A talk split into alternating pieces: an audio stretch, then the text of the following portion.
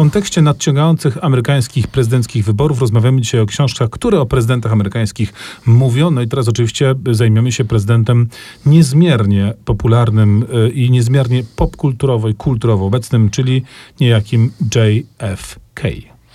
Tak, aczkolwiek Kennedy się pojawia mm, w tej książce w sposób dość umiarkowany, a jego niefortunna przejażdżka przez miasto Dallas w stanie. Bardzo to eufemistycznie nazwałeś. Niefortunna przejażdżka. No tak, e, to jest e, ta niefortunna przejażdżka e, kończy książkę. Jest ostatnio w niej sceną, a książka, o której mowa to amerykański spisek króla amerykańskiego noiru Jamesa Elroya.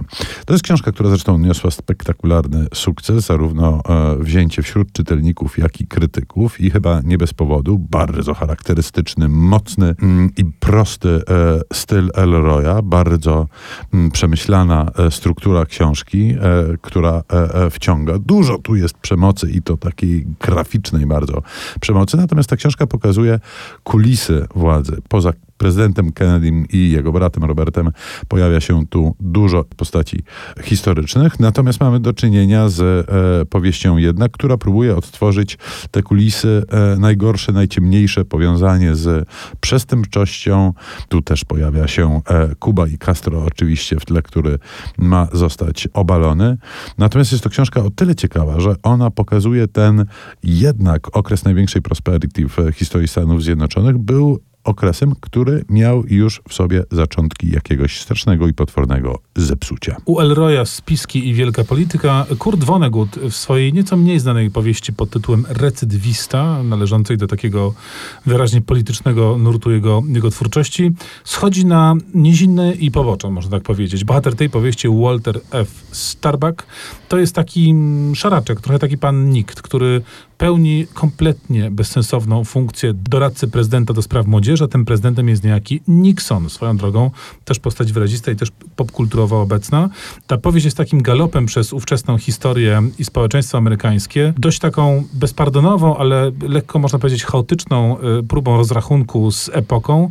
Takim spojrzeniem z boku dość powiedzieć, że nasz bohater jest de facto jedynym, który y, ponosi poważne konsekwencje afery Watergate, choć tak naprawdę miał z nią tyle wspólnego, że pracował w pokoiku, który znajdował się bezpośrednio pod pokojem, gdzie prawdziwa afera była rozkręcona. Od jak małe pioneczki płacą za rozgrywki naprawdę wysokie.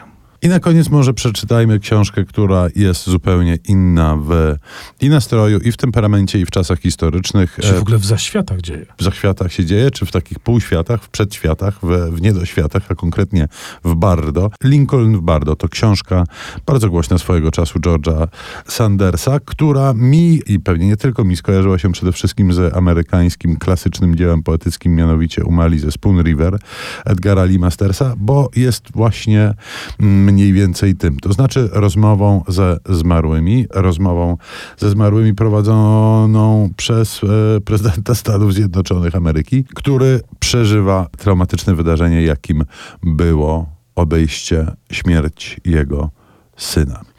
Ta książka różni się od wszystkich stanowczo, które dziś Państwu zaprezentowaliśmy i będzie chyba taką dobrą odsapką od brutalności amerykańskiej polityki. Tak, bo spojrzymy na nią z naprawdę, naprawdę zupełnie innych rewirów.